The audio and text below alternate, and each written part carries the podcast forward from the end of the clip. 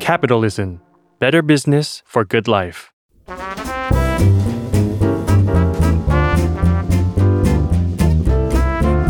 ปงนปตีธุรกิจรอบครัว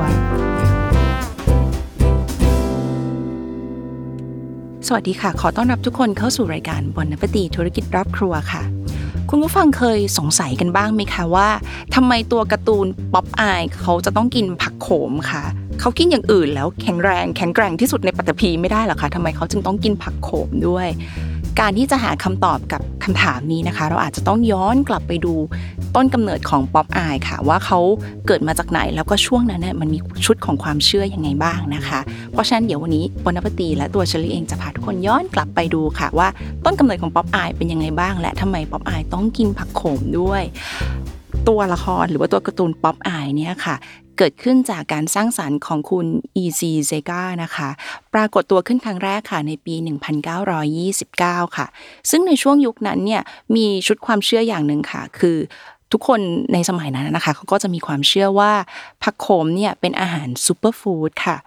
คำว่า superfood ของเชอรี่เนี่ยเชอรี่หมายความว่าเป็นอาหารที่ให้ปริมาณสารอาหารมาก แต่แคลอรี่ต่ำค่ะ เพราะฉะนั้นแล้วมันก็ดูจะสมเหตุสมผลดีนะคะ ถ้าเกิดว่า ป๊อปอายหรือว่าตัวการ์ตูนเนี้ยจะกินอาหารชนิดนี้เข้าไปก็คือผักโขม แล้วก็มีเกิดมีพลังแข็งแรงขึ้นมาในทันทีนะคะโอเคค่ะ แต่สาเหตุที่ทุกๆ คนในสมัยนั้นตอนนั้นนะคะ ที่มีชุดความเชื่อนี้เนื่องมาจากว่าในปี 1870 ค่ะ มีนักวิทยาศาสตร์คนหนึ่งเป็นชาวเยอรมันนะคะ ชื่อว่าคุณอิริชเฟิร์นวอลฟค่ะ คุณอิริชเนี่ยได้ทำการทดลองนะคะทำการวิจัยค่ะ เกี่ยวกับคุณค่าของสารอาหารต่างๆ ที่อยู่ในผักใบเขียว และในขณะที่ทำการวิจัยอยู่นั้น อาจจะด้วยเหตุผลต่างๆ นานาค่ะ อาจจะเป็นเพราะว่าตัวเลขทศนิยมมันเยอะเอ่อความอ่อนล้าของคุณอิริชเองนะคะ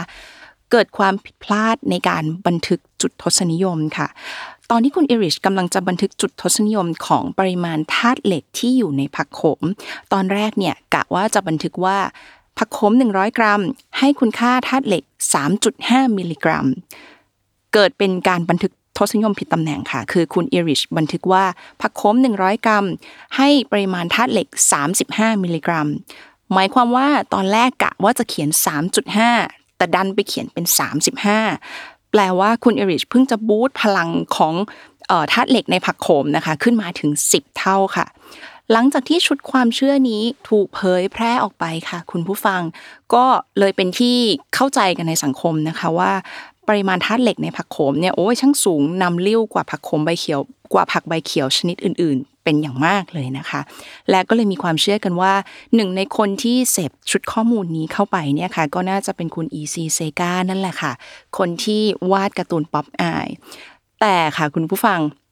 มีอีก ข่าวมีมีข่าวมาจากอีกสายหนึ่งนะคะ เขาก็บอกว่า เอ้ยจริง ๆ แล้วคุณอีซีเซกาอาจจะไม่ได้วาดป๊อปอายให้กินผักโขมแล้วแข็งแรงเนื่องมาจากว่าผักโขมเนี่ยมีธาตุเหล็กสูงก็ได้นะ คุณอีซีเซกาอาจจะวาดป๊อปอายให้กินผักโขมแล้วแข็งแรงขึ้นมาในทันที เพราะว่าผักโขมเนี่ยมีวิตามินสูง